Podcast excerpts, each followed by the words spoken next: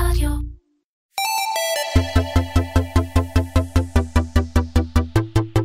Commercation, מדברים על e-commerce עם תימור גורדון. והפעם עם גיא בן נון, מנכ"ל עברית. שלום גיא, אהלן. תשמע, אני מה זה שמח שאנחנו יכולים לדבר סוף סוף על נושא שמאוד קרוב לליבי. אה, בתור בן, נכד ונין למשפחת אנשי ספר, אה, אבא שלי עמרם, שניהל במשך 20, כמעט 20 שנה את הוצאת הספרים ספריית פועלים, אה, סיפרתי לו שאתה הולך להגיע ואני מארח אותך, והוא ביקש לשאול אותך את שאלת הפתיחה, השאלה הבאה. אז זה הולך ככה, ציטוט של אבא שלי. ב-1984, לפני קרוב ל-40 שנה, כמנהל ספריית פועלים, נסעתי ליריד הספר בפרנקפורט. שם לצד בנייני היריד בהם הוצגו הספרים של בתי ההוצאות השונים בעולם, היה ביתן ובו הייתה תצוגת מחשבים. ושם דיברו על ספרים שיקראו במחשבים תוך 10-20 שנה, אמרו שם שהספרים הקונבנציונליים כנראה ייעלמו וכל הספרים יהיו דיגיטליים. אז עברו כאמור כמעט 40 שנה, אנחנו רואים שבאמת יוצאים הרבה מאוד ספרים דיגיטליים, אך uh, הוצאת הספרים הקונבנציונליים לא ממש פחתה, בישראל אולי אפילו עולה. איך אתה רואה את התפתחות הוצאות הספרים, ולמה קהל הקוראים בכל זאת ממשיך להחזיק בספר? אולי זה בגלל הריח, הדפדוף, אולי בגלל סיבות אחרות? תראה, אני חושב שכאילו, זה קורה הרבה כשאתה קורא ספר עיון, ואז אתה בעצם, ההיסטוריה תמיד נראית לך נורא מהודקת, המהפכות תמיד נראות לך נורא אה, אה, קצרות ודחוסות. אני חושב שאנחנו בתוך מהפכה, המהפכה קורית בהתהוות עכשיו, while we are speaking, ואני חושב שככל שיעבור הזמן, המומנטום לעולם הדיגיטלי יהיה יותר ויותר אה, משמעותי. אני חושב שבישראל היו חסמים שלא היו קיימים נגיד בארצות הברית, בעיקר סביב העובדה שכאילו ה trade-off הזה של, אה, של ספרים אה, בזול, זאת אומרת העניין הזה של להחליף את זה במוצר שהוא עולה פחות כסף הוא לא היה רלוונטי, לפני עשר שנים, ארבע במאה חגג, אז הכסף לא היה פה המשמעותי. ואז אני חושב שמה שקורה ככל שעובר הזמן זה שבעצם יותר ויותר אנשים נחשפים לזה, אבל זו מהפכה שהיא די איטית. אה, ודרך אגב היא קורית סביב שני דברים, אחד זה בעיקר המקום הזה שפתאום אתה מחפש ספר ויש אותו רק בדיגיטל, אם תרצה נרחיב על זה בהמשך, והמקום השני זה מקום שוואי נתקעתי פתאום בלי ספר טוב, אני בחו"ל, ואז אני אה, מתנסה בחוויה ו- וככה זה קורה, ואז אתה רואה שאנשים, ה stickiness הולך וגדל עם, ה- עם השנים אחר כך. ואפשר אולי לעשות כן אנלוגיה קצת לעולם ה commerce, שגם אה, פה, אתה יודע, עליית ה e-commerce ואמזון, כולם אמרו, "אה, זה לא יהיו יותר חנויות פיזיות, ולקח איזה כמה שנים עד שהתפכחנו ואמרנו, אין, הם יחיו אחד ליד השני, והבן אדם, אני עכשיו חוזר לאנלוגיה הספרים, כשנוח לי, אני, אתה יודע מה, אני אעיד על עצמי, יש לי תמיד את הקינדל ליד המיטה, בסוף יש גם את האפליקציה שלכם, כשנוח לי אני קורא דיגיטלי, כשבא לי אני קורא מודפס, והם חיים באושר ובאושר אחד ליד השני. נכון, אני חושב שזה נכון להרבה דברים שאנשים חושבים שהם ייעלמו בבת אחת. המכונית החשמלית תתפוס יותר ויותר מקום, הבנזין ייקח לו זמן עד שהוא יצא, הרדיו לא נעלם. אני חושב שככה זה גם פה המודפס יישאר. נהדר, הנה אנחנו ברדיו החדש, Yes. אז לגמרי. אז רגע לפני שנמשיך אצלו לתחום המרתק של אה, קמעונאות דיגיטלית לספרות דיגיטלית, אה, קצת עליך. אתה כאמור אה, ניהלת הרבה מאוד דברים, יש לך היסטוריה מאוד מעניינת, בין היתר לוגיסטיקה, תפעול ושיווק בחברות שונות, ביניהם קבוצת שוקן וגיאוקרטוגרפיה, חברת המחקר. התמקדת לאחר מכן בשיווק של מותגי וחברות צילום. איך לא דיברנו על זה? זה גם נושא שקרוב לליבי, למדתי צילום, אני מאוד אוהב לצלם, למשך כתשע שנים. אה, עבדת ביבואני מצלמות קנון ופנטקס, יש לי פנטקס, Yes. ישנה. לאחר מכן ניהלת את השיווק, המכירות והפיתוח העסקי בקבוצת טלאול במשך כשלוש שנים. בשבע השנים האחרונות, אתה מנהל את עברית, עברית, ספרים דיגיטליים מקבוצת ידיעות אחרונות. נשמע אחלה קריירה. נכון, אתה מאשר. מאשר לגמרי. אז בוא נתחיל- לא ספרים דיגיטליים, ספרים, אנחנו כבר יותר נכון, מדיגיטליים. נכון, זה תכף גם נעבוד על, נעמוד על ההבדלים, אבל קצת נחזור אחורה. מה, ההיסטוריה של עברית? מאיפה זה התחיל? איך זה התפתח? האמת שעברית היא חלק מקבוצת ידיעות אחרונות, ויאמר לזכות הקבוצה הזאת שהיא תמיד יודעת אה, לזהות מגמות, גם ynet זה סיפור הצלחה שמי חשב עליו לפני 20 שנה. אז עברית קמה ב-2010 בתור אה, בעצם פלטפורמה למכור ספרים דיגיטליים בתוך מכשיר ייעודי. בעצם היה שילוב של סטימצקי, ניופן ו... היה כזה קורא. כן, היה ממש כן. קורא פיזי. כן. אה, די מהר אה, הבינו שהקורא הזה לא מחזיק מעמד, ואז אה, קודמתי בתפקיד ב-2013 פיתחה בעצם אפשרות לקרוא באנדרואיד ובאפל. אה, ב-2014 נכנסנו למובייל, הבנו שפתאום אנשים קוראים בטלפון, לא רק בטאבלט. אה, ב-2016 הקמנו מועדון לקוחות שהיום מונה 130 אלף איש. ככה מיילסטונים עיקריים, ב-2017 נכנסנו לספריות ציבוריות, שזה נושא שאפשר להרחיב עליו הרבה, אבל הוא מאוד מאוד מעניין. אנחנו פרוסים היום ב-185 ספריות ציבוריות בישראל. שמה זה אומר לי בעצם? זה חלק מה, מהשירות שהספרייה נותנת למנויים? כן, בדיוק, זה, זה פרויקט של משרד התרבות, ושלפי חוק הסופרים, הספרים מחייב להנגיש את הספרים לציבור הישראלי ללא תשלום. Mm-hmm. אז אופציה אחת היא אופציה דיגיטלית שהיא מאוד mm-hmm. מאוד מעניינת. 2018 הייתה שנה משמעותית, פתאום החלטנו קצת ללכת לכיוון אחר ונכנסנו לתחום של ספרים מודפסים. פתאום במקום שאנחנו דיגיטליים לחלוטין, מאוד מאוד מוכוונים, עשינו כזה אחורה פנה, או הלכנו הציד, אבל נכנסנו לספרים מודפסים, שבעצם הרעיון המרכזי היה, אה, העם, העם בישראל אוהב ספרים אה, מודפסים. עם הספר. עם הספר, זה לא הולך להיעלם, הסיפור של האונליין והאי-קומרס הולך וצומח, דווקא יש לנו פה מה להציע מבחינת אה, אה, איך שאנחנו משווקים את הספרים ואיך שאנחנו מציגים אותם, ולכן נכנסנו לזה ואנחנו לא מצטערים. 2020 הייתה שנה סופר קריטית, שנה, שנת הקורונה, הרבה מאוד אנשים עברו לדיגיטל, חנות הספרים היו סגורות. אנחנו הוספנו Web Reader בתוך האתר, שמאפשר בעצם לקנות ולקרוא במחשב השולחני או בלפטופ. Mm-hmm. בשנה שעברה, ב-2021, עשינו איזשהו שיתוף פעולה ענק עם צה"ל, שנקרא, פרויקט שנקרא צבא העם הספר, שהוא פרויקט סופר מעניין, שהוא בעצם מנגיש את כל הספרים הדיגיטליים, כמעט כאילו, אלפי ספרים דיגיטליים בעברית, לכל חיילי צה"ל, אה, חינם אין כסף. אוקיי, okay, זה לא איזשהו פתח ל... זה יכול להיות מסוכן מצד אחד, מצד שני אנחנו כל כך מאמינים שבאמת כאילו צריך לעזור או לקדם את הנושא של קריאה בקרב הדור הצעיר, ואנחנו חושבים שזה mm-hmm. מדהים. וזה הפרויקט בהתהוותו, היינו, עשינו שלב אחד, השלב השני יהיה לקראת uh, שבוע הספר והוא מאוד מעניין. ואולי הדבר הכי חם זה מה שהולך לקרות ב-2022, ממש עוד חודש, אנחנו נכנסים לתחום של ספרים קוליים, ובעצם נהיה פלטפורמה אחת שנותנת פתרון קצה לקצה, מודפס דיגיטלי קולי. אחלה טיזר עשית, ואנחנו עוד נגיע. לא, לא, זה מצוין, לא, לא מתכוון, עוד נגיע לספרים, ל audiobooks, שזה אחד התחומים באמת הכי חמים בתעשייה הזו. קצת על האופרציה היום, כמה אנשים עובדים בעברית, היקפי פעילות, מכירות, מה אתה יכול לספר לנו? הנטייה תמיד לחשוב שאומרים ביידיש לופט גשפט. אני לא פולני, אבל זה משפט ידוע. כן, דיגיטל זה נורא... אוויר. בדיוק, כן. זה, זה דיגיטל, אין בזה כלום, אז האמת שיש בזה הרבה. בעברית עובדים 32 איש, אה? אה, בתחום של לוגיסטיקה, כלומר מחסן, אה, שירות לקוחות, תפעול, שיווק, פרסום, פיתוח, פיתוח עסקי, תוכן וכל הסיפור של המרה של ספרים, שאולי ניגע בזה אחר כך. אמ, והפיתוח עצמו כמובן, לפתח את האפליקציות כל הזמן, אז העסק הוא חי ובועט וגדל כל הזמן. אמ, יש לנו בעברית מעל 20 אלף ספרים. יש לנו שונים, כן. שונים, אה, כאילו כותרים שונים, אה, חלקם רק בפרינט, חלקם mm. גם דיגיטל, גם, גם פרינט. אה, ובעצם עוסקים בהכל, כל מה שלשוק הישראלי בשפה העברית יש להציע לפחות מ-2010 וגם קצת דרומה, אבל בעיקר, בעיקר צפונה, אז הוא נמצא אצלנו בקאדר. שאלה טיפשית, אבל יש גם ספרים לא בעברית? יש בודדים, אבל אנחנו לא מתיימרים להיות שם, א', כי הרידר הוא הפוך, mm. וב', כי יש אה, אופציות אחרות באנגלית, אנחנו לא אמורים להיות שם. נהדר, אז אתם ממשיכים להתמקד במה שאתם טובים. תגיד, איך פחות או יותר מתפלג, אם אתה יכול אה, לשתף, אה, אני מכיר קבוצת ידיעות, לא אוהבת לשתף בכל המידע, אבל נכון. בכל זאת, מה שאפשר לספר בגדול בין רכישת ספרים דיגיטליים למודפסים, בעברית, לא בקבוצת ידיעות. בגדול, אנחנו, זה אתגר נורא מרתק, מכיוון ש... מי שמכיר אותנו יודע שאנחנו האלה מהספרים הדיגיטליים, אפילו אתה נכון. חט... חטאת בזה. נכון. ולכן כאילו מצד אחד זה ממקם, ממקם אותנו מאוד טוב במקום הזה שאנחנו אה, מזוהים עם משהו, מצד שני כשאתה נכנס לתחום של פרינט אז פתאום זה נהיה קצת אחרת. סדר גודל של 15% מהפעילות שלנו היא פעילות של ספרים מודפסים, ו-85% היא פעילות של אה, ספרים דיגיטליים.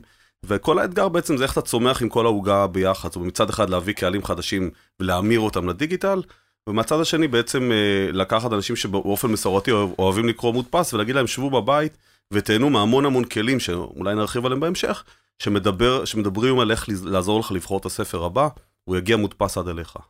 נהדר, את נכנסת קצת לנתונים וזה מאוד מעניין.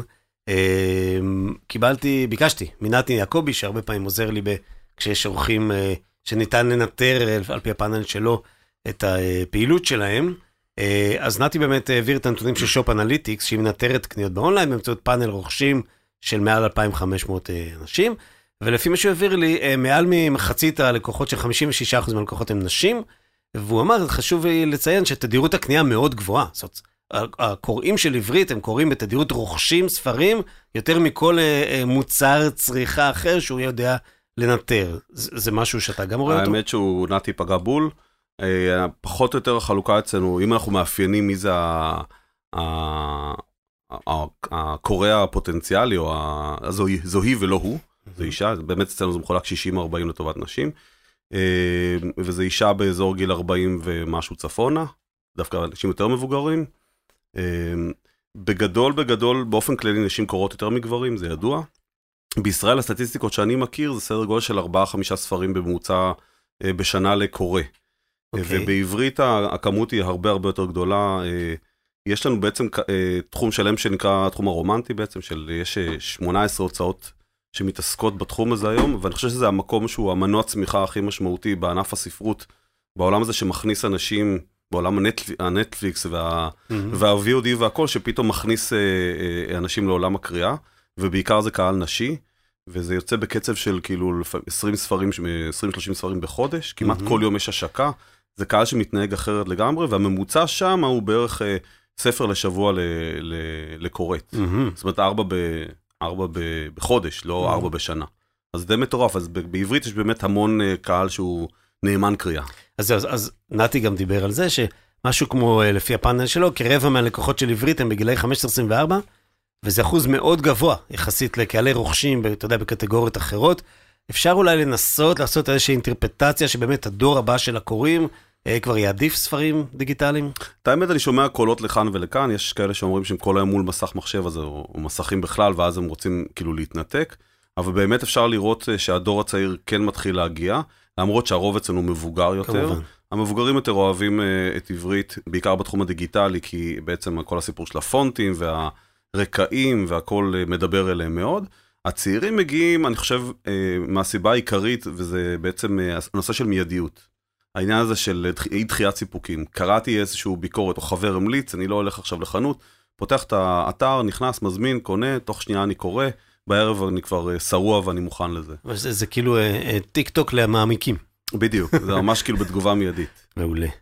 Um, אגב, אנחנו בפברואר 22, מה כאילו הספרים, אתה יכול לספר, הכי פופולריים שיש uh, בעברית היום? אה, כן, בעיקרון חודש פברואר הוא חודש אה, די חשוב, כי הוא כאילו די פותח את השנה, ינואר בדרך כלל חודש קצת יותר אה, ישן, שקט. כן. אז יש את אה, ג'וג'ו מויס, שהוציא Mm. הספר שנקרא מפרץ הכסוף בידיעות ספרים, שהוא ספר אה, מן אהבה רומנטית כזה שהוא מאוד חזק, אה, ספר שנקרא רילוקיישן של... אה, של הילד. של, של הילד, שהילד גונדר גושן, שהוא מאוד מאוד מצליח.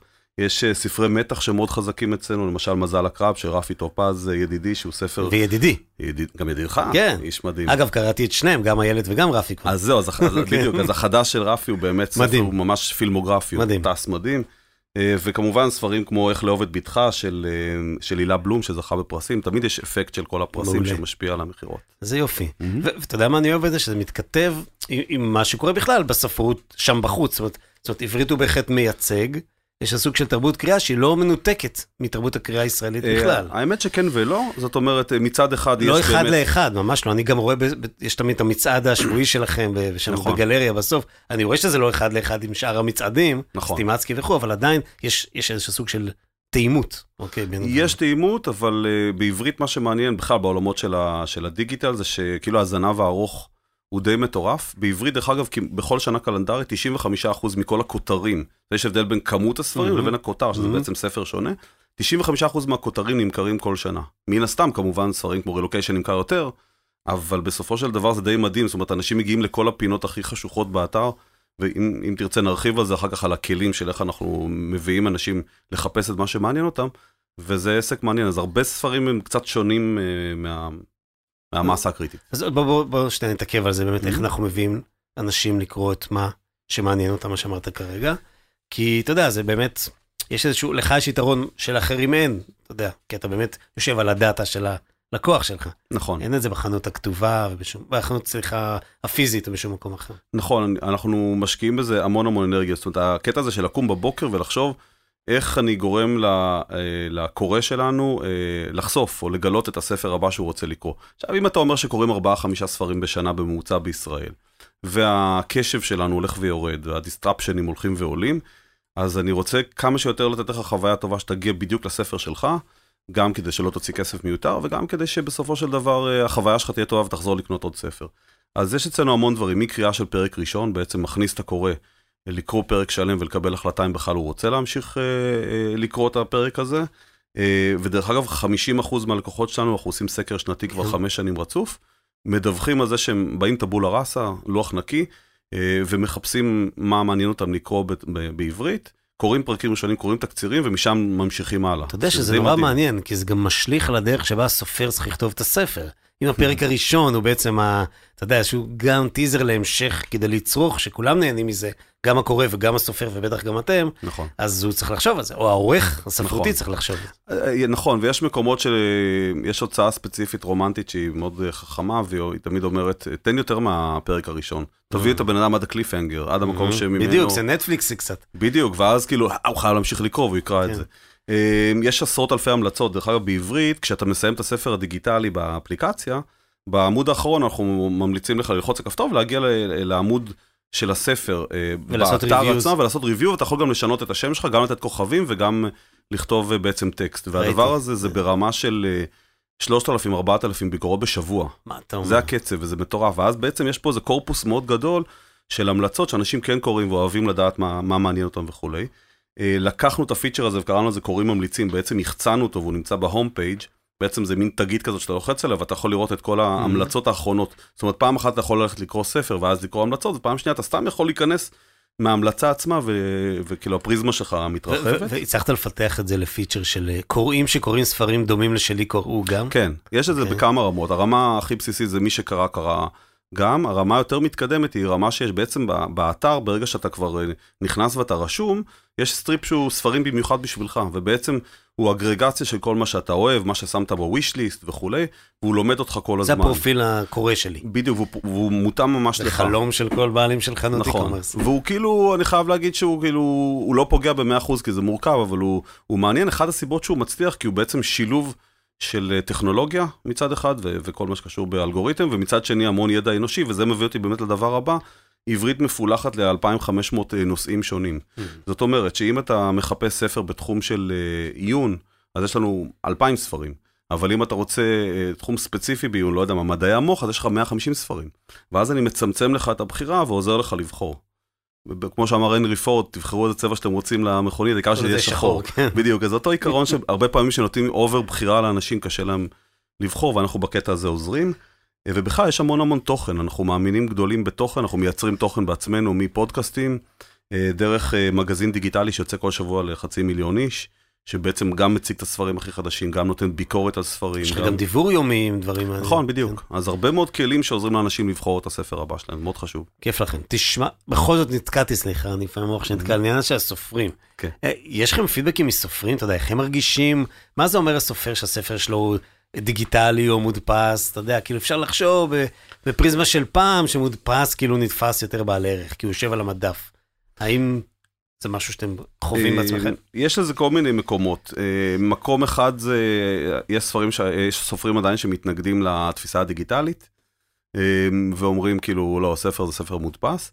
יש המון חבר'ה ששמעתי שאומרים שדווקא הדיגיטל עושה להם טוב מש, משתי בחינות. אחד, רואים שאנחנו מרימים לסופרים ולספרים, יש הרבה כבוד באתר שלנו לסופר עצמו, איזה אה, פורטפוליו של הספרים שלו עמוד וכולי. כן. והדבר השני זה גם כל הקטע של בעצם, אה, כשאתה קונה ספר דיגיטלי, אתה קונה נטו את התוכן, תחשוב על זה רגע. כאילו, כמעט אין משמעות של לשים את הספר הפיזי על המדף, אז תחשוב שאתה נטו בוחר לצרוך את המוצר שיש לי לספר לך, וזה מרתק. ואולי עוד אה, נקודה אחת, זה דווקא כל העולם הזה של הסופרים העצמאיים, וכל מה שקורה היום עם אנשים שכאילו בוחרים לא להוציא דרך מו"ל. אז יש לנו כמה תופעות ממש, של, אה, בעיקר של נשים, שכתבו ספר, חתמו איתנו הסכם, אנחנו רק הפלטפורמה שמוכרת להם את זה, אבל הם מאוד מאוד חזקים, חזקות בכל מה שקשור ב, אה, ברשתות, והן מוכרות אלפי ספרים רק מפה לאוזן ומקידום ברשתות החברתיות. זה עובד אבל, אבל מדהים. הם הוציאו אצלכם. כן, אני לא מו"ל, אבל אני פשוט לא הוצאתי מו"ל. את זה כ- כפלטפורמת מכירה.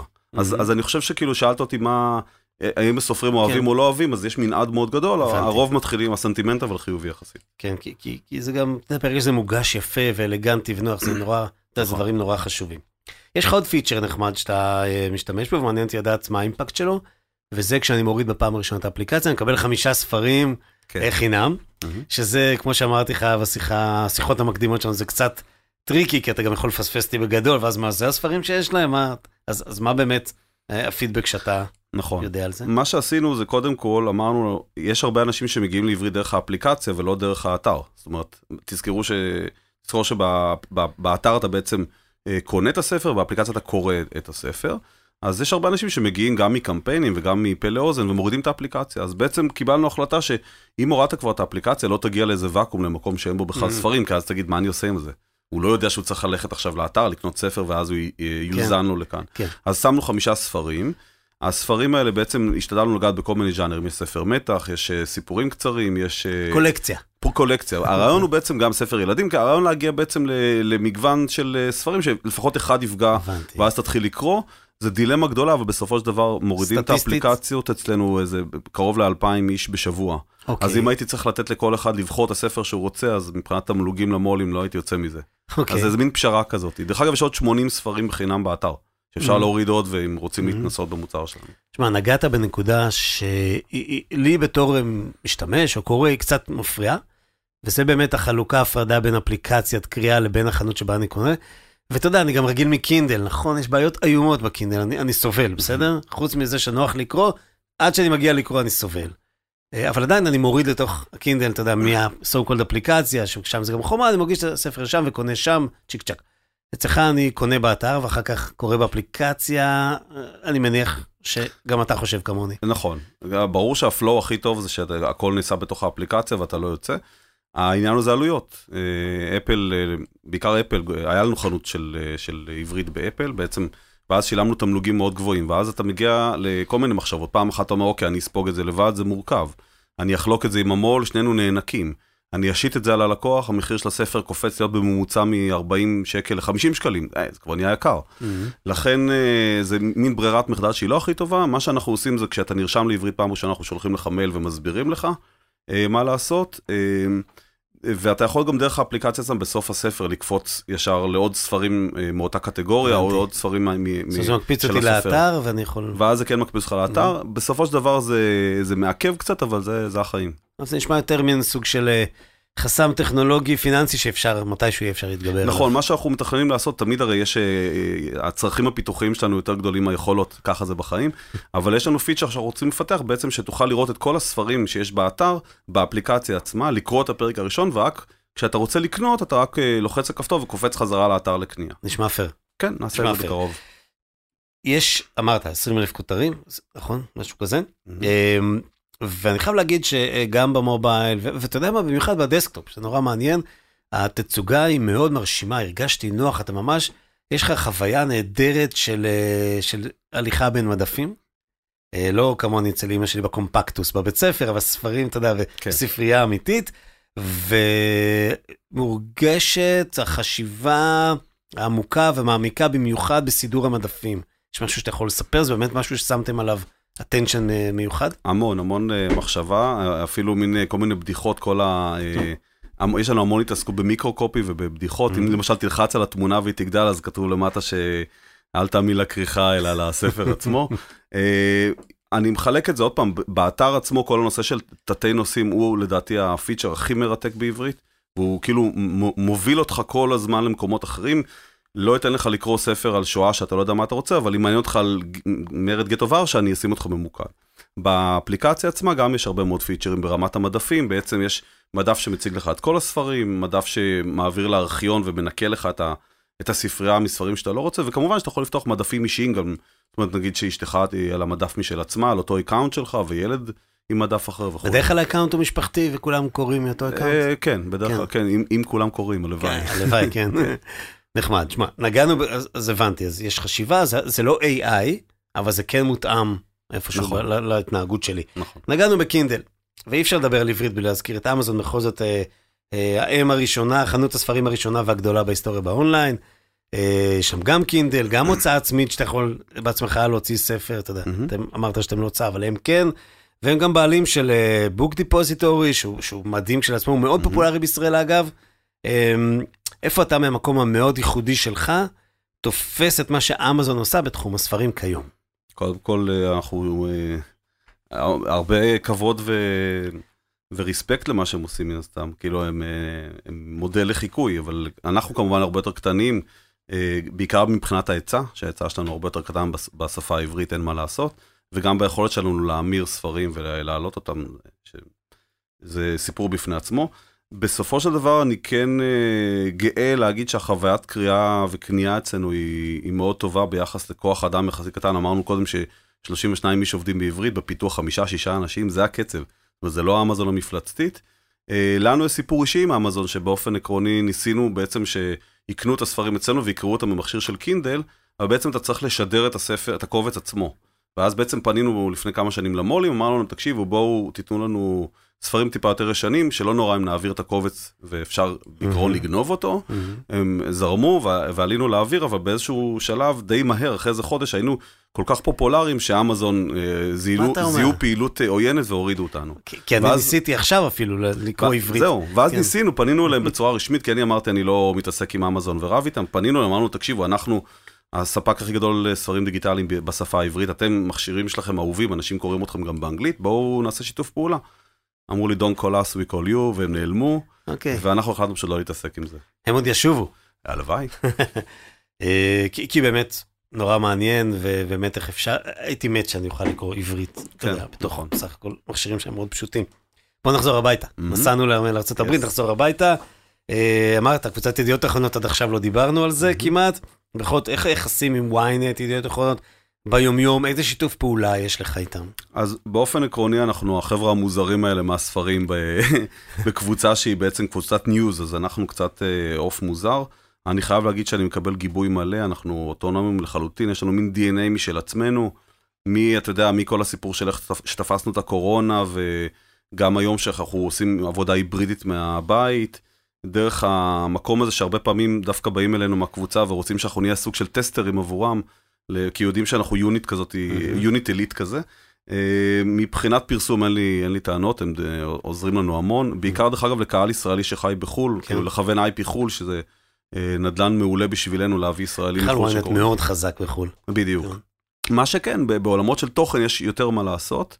אנחנו מעיין אדיר של תוכן, אבל ynet יודעים מה שהם עושים, אז אנחנו לא מתערבים להם, אבל יש מקום לחזק את שיתוף הפעולה, שבסוף הצרכן הישראלי מרוויח, הוא כאילו יקבל תוכן עוד יותר טוב בתוך ynet, אם השיתוף פעולה יגבר. Mm-hmm. אבל בגדול יש אחלה אנשים שם.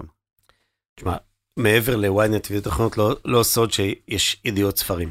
ידיעות ספרים, קצת ידיעות, אה, ויש שם תחרות מצד הוצאות הספרים האחרות.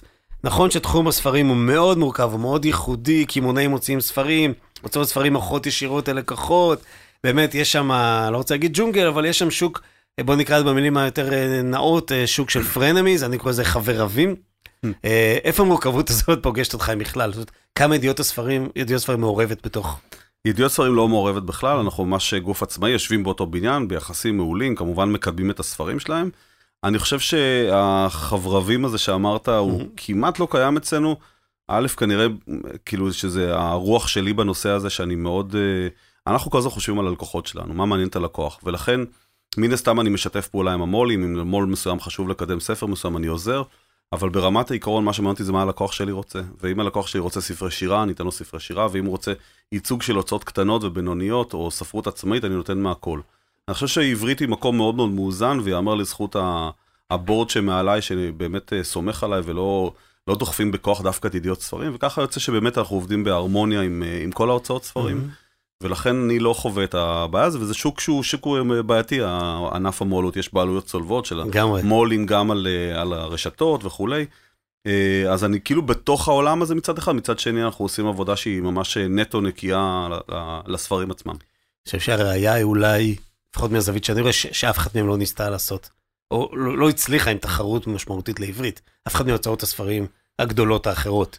אה, נכון. אני לא אגיד שאין אה, תחרות, אבל, רגע, אני רוצה לגעת בתחרות דווקא מהזווית השנייה, אוקיי. לא של הגולייתים, אלא של הדוידים, והיום, בגדול, גם אתה רמזת על זה קודם, אמרת, כמעט כל אחד שרוצה להוציא ספר יכול אונליין לעשות איזשהו סוג של, אה, יש מין בונים כאלה, מין וויזרדים כאלה שאני בונה, מוציא ספר ובונה לו דף אינטרנטי עם סליקה, עם רכישה, ו... ואם אני יודע ממש טוב לעשות גוגל, פייסבוק, אינסטגרם, אני אפילו יכול למכור אותו לא רע. אה, שמעתי כבר על מקרים, ואתה גם שמעת, שעשרות אלפי עותקים, אז איפה בעצם עובר גבול? למה כדאי לי כן לעשות עם עברית ולא באופן עצמאי? אני קודם כל לא מוטרד מזה, אני חושב שכל אחד שמוציא ספר וחושב שהוא יכול למכור אותו בכל דרך זה טוב, זה מעודד את הספרות ואני בעד. בגדול זה ממש לא מטריד אותי, כי ככל שעובר הזמן, יותר ויותר גופים וגם סופרים מבינים שהעולם שלנו עולם, זה עולם מקצועי. זאת אומרת, לעשות אפליקציה ולהשקיע בה כל הזמן. דרך אגב, את עברית החלפנו בעשר שנים האחרונות שלוש פעמים את האתר לחלוטין, mm-hmm. פעמיים בנינו את הבק אופיס מחדש, ושלוש פעמים החלפנו את האפליקציות, זה מטורף. אה, שירות לקוחות, להעביר לך ספר אם אתה רוצה לקנות אותו ולקרוא אותו, אתה צריך לתת שירות לקוחות טוב. אה, זאת אומרת, יש איזה אקו סיסטם שלם מאוד מאוד גדול, שהוא, שה-know-how שלו הוא מאוד מאוד מורכב, ולכן אני לא חושב שכל אחד יכול לעשות את זה. זאת אומרת, אם אתה מעלה, אז ככה בהתאם יתייחסו לזה. זאת אומרת, כמו שאתה כותב ספר ואתה צריך להיות מקצוען במה שאתה עושה, ככה אתה צריך לדעת למכור אותו בפלטפורמות האלה, ולכן זה לא, לא מטריד אותי, וזה דבר אחד. דבר שני זה אגרגציה, זאת אומרת, המקום הזה, שיודעים שאפשר למצוא בו הכל, הוא מביא את האנשים אה, למין נוחות כזאת, ש, שבסופו של דבר הם לא מחפשים יותר מדי תחליפים, הם יודעים שהם מגיעים למקום שהוא הגון, שהמחירים בו הגונים, שהמוצר הוא מוצר איכותי שמשקיעים בו, שלא מבלבלים לו את המוח עם מוצרים אחרים, אלא נטו עם ספרים. ובסופו של דבר הוא לא רוצה עשר אפליקציות שונות בטלפון שלו, הוא רוצה אחת לעבוד איתה ולקבל בה הכל. ולכן זה לא מטריד אם יש אנשים שמנסים להוציא לבד. כלומר, אם אתה לא לוחם חירות כמו עמית סגל, אז לך איפה שה traffic, איפה שאנשים באים לחפש ספרים. עמית סגל סיפור מעניין, אבל עמית סגל וחנוך דאום זה דוגמאות די בודדות שיש להם קהל שהם יכולים להגיע לבד, אבל שים לב, הם הגיעו לבד רק ב print. ואני דווקא פניתי לשניהם, אמרתי להם, בסדר, בואו תוציאו ב digital, בואו תוציאו אחרי הגל הראשון ב digital, והם לא הוציאו. לא הוציאו דיגיטלי? הם לא הוציאו, לדעתי הם טעו. אז זה מין מקום כזה שהוא רוצה, ובצדק, אני יכול להבין, רוצה להרוויח את לחמו ולא לחלוק אותו עם אף אחד אחר, אני חושב שזה פספוס, אנשים לא מבינים שלקהל הדיגיטלי יש, אין, לא, לא תמיד יש תחליף. בתור איש אה, טכני, כזה שאוהב אה, ברגים וחוטים, סקרנת אותי, מה באמת, מה זה דורש לקחת ספר מודפס ולהפוך אותו mm-hmm. לדיגיטלי? אז תראה, בגדול, רוב הקבצים שאנחנו מקבלים קבצים דיגיטליים ולא מודפסים, זאת אומרת, לא ספר מודפס, אנחנו מקבלים אותם או בקובץ שנקרא אינדיזיין, שבעצם קובץ מאומד, mm-hmm. או בקובץ וורד, ואז בעצם אנחנו מבצעים המרה, ופה יש פרדוקס. ככל שאנחנו משקיעים יותר אה, זמן בהמרה שלו, של הספר, ככה הוא פחות נמכר. בדרך כלל ספר, ספרי עיון מאוד מאוד מורכבים עם דיאגרמות וכולי, יכול להגיע לשלושה ימי עבודה של עובד, זאת אומרת, 20-30 שעות עבודה על הדבר הזה, שהוא נמכר ביחידות בודדות. בממוצע לוקח כמה שעות, שעתיים שלוש להמיר ספר. אם יש ספרים שהם אה, בפרינט, אז בעיקרון אפשר לעשות שתי פעולות. אחת זה לעשות איזושהי סריקת OCR, ואז בעצם להפוך את הקובץ לחי, אבל... צריך לעשות מחדש הגעה. מחדש, כי בעברית כן. ה-OCR לא כן. מספיק טוב, אז שלכם של מילים, אז כמעט לא עושים, גם אין זכויות יוצרים. אבל זה כאילו משהו שסופר מעניין אותי, המו"לים הם לא משופעים בכסף שהם יממנו את זה.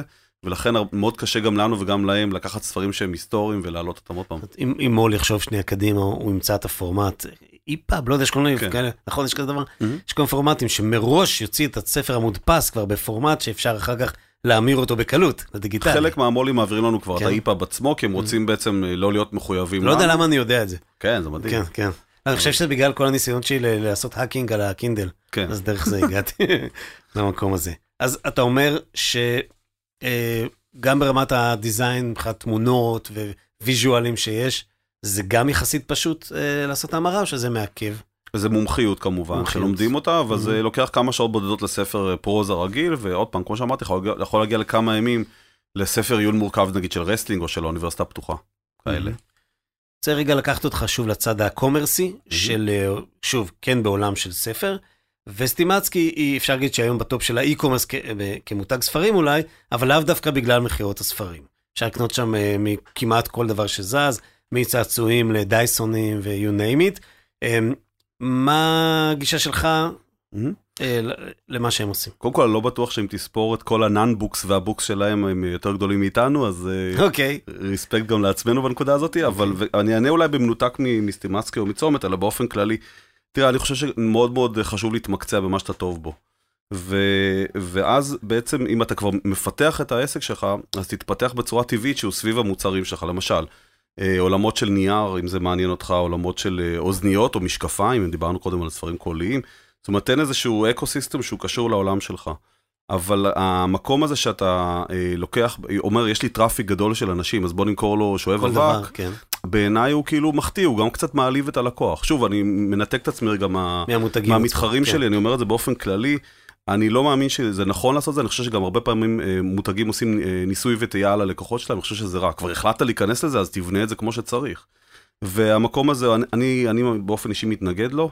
אני חושב שזה כאילו עלבון קצת לצרכן שלך, אבל אני חושב, ש, אני חושב שהצרכנים בסופו של דבר מבינים שכאילו, אה, ש, שכאילו ההתמחות שלך היא קריטית ואתה גם לא, לא רוכב עליהם. זאת אומרת, מבחינתי מה שמעניין אותי הכי הרבה זה הלקוח. אני קם בבוקר, אני רואה מה המתחרים שלי עושים, אבל אני בדרך כלל לא מגיב למה שהם עושים, אני מגיב למה שהלקוח שלי רוצה.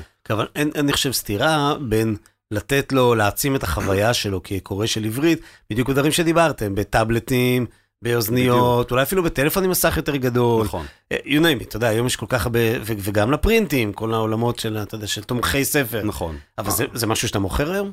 לא, עדיין אנחנו, היה מחשבה לעשות את זה, ויש לנו כל כך הרבה דברים שאנחנו רוצים להתפתח בהם, שהם פחות מעניינים אותי הדבר הזה, אבל כאילו זה מדגדג כאילו למכור גם סימניות ודברים כאלה, זה חמוד, אבל זה לא הדבר עצמו. מה שאני לא יכול להבטיח, אבל די נראה לי שאני לא רוצה לעשות זה פתאום למכור, אה, לא יודע מה, מוצרי. חשמל. כן, Mm. דייסון, או נעליים, לא- לא נראה לי. הנס זה אוזניות ומכשירי קריאה, אתה יודע, מכשירים כן, שקל לקרוא בהם. עולם בסדר, וגם שם למסגר אותו במקום יותר אה, ברור.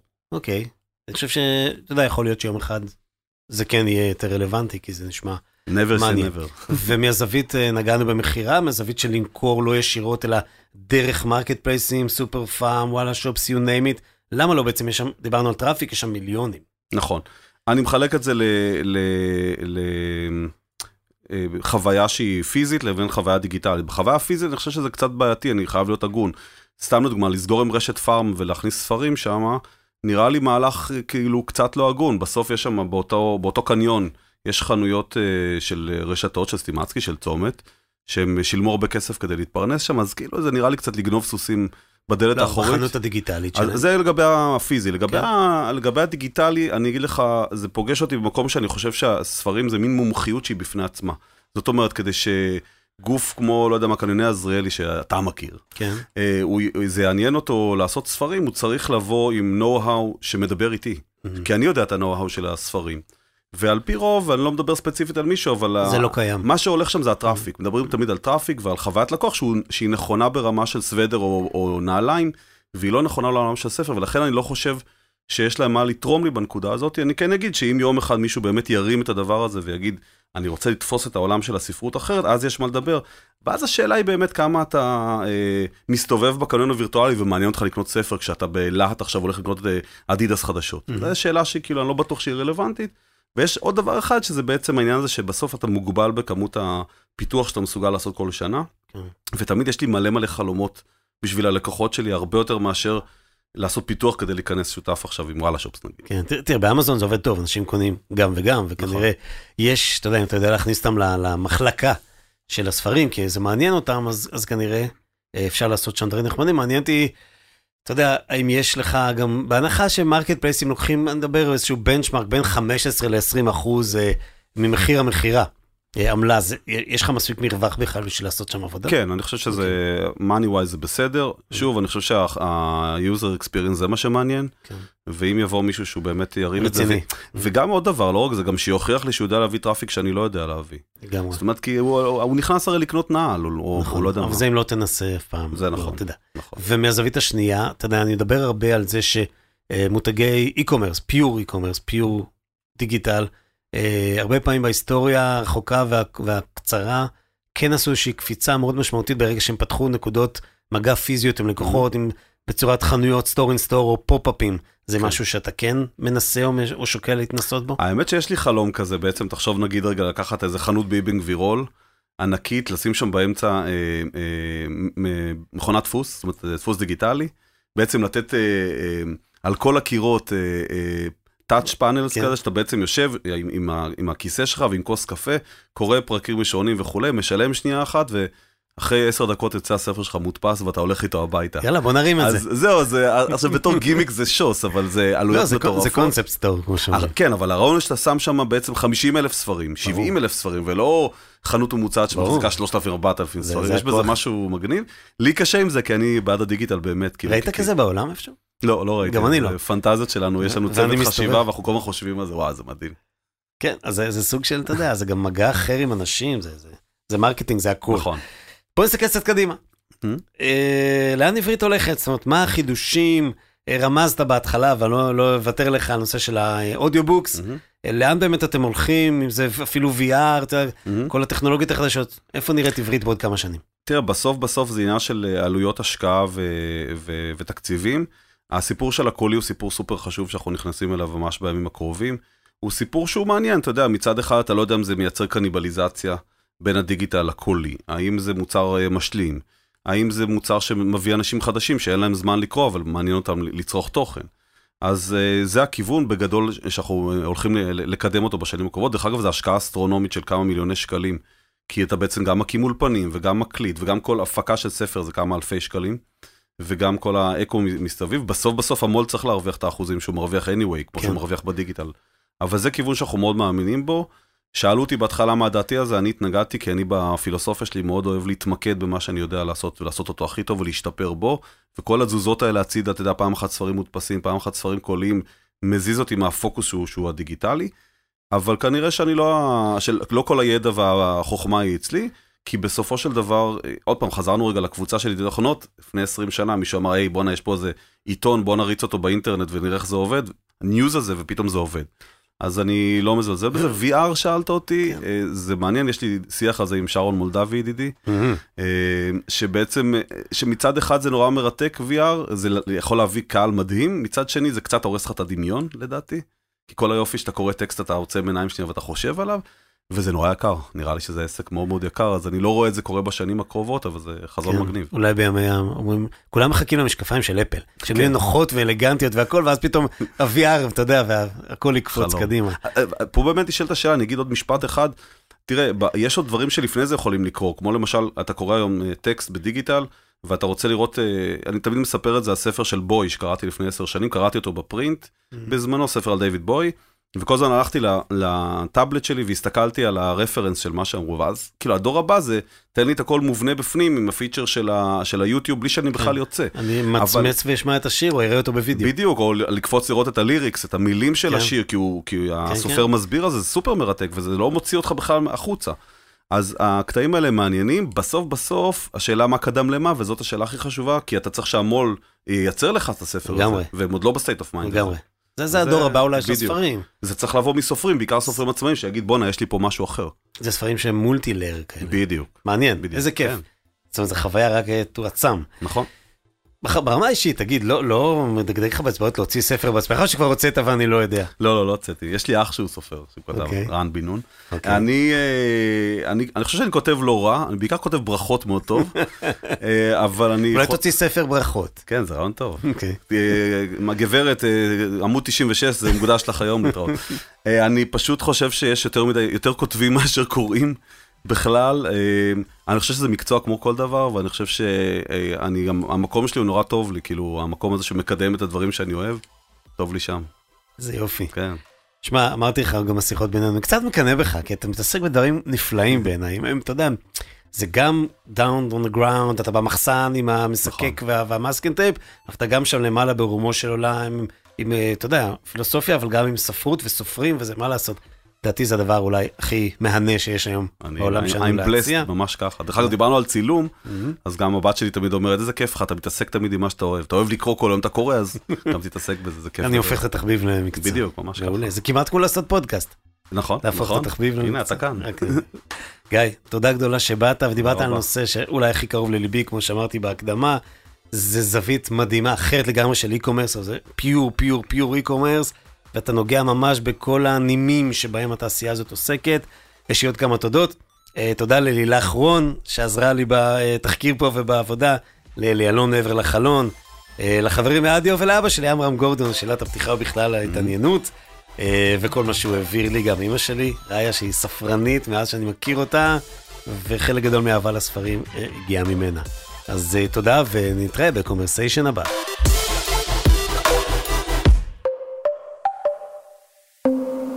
קומרסיישן עם תימור גורדון. רדיו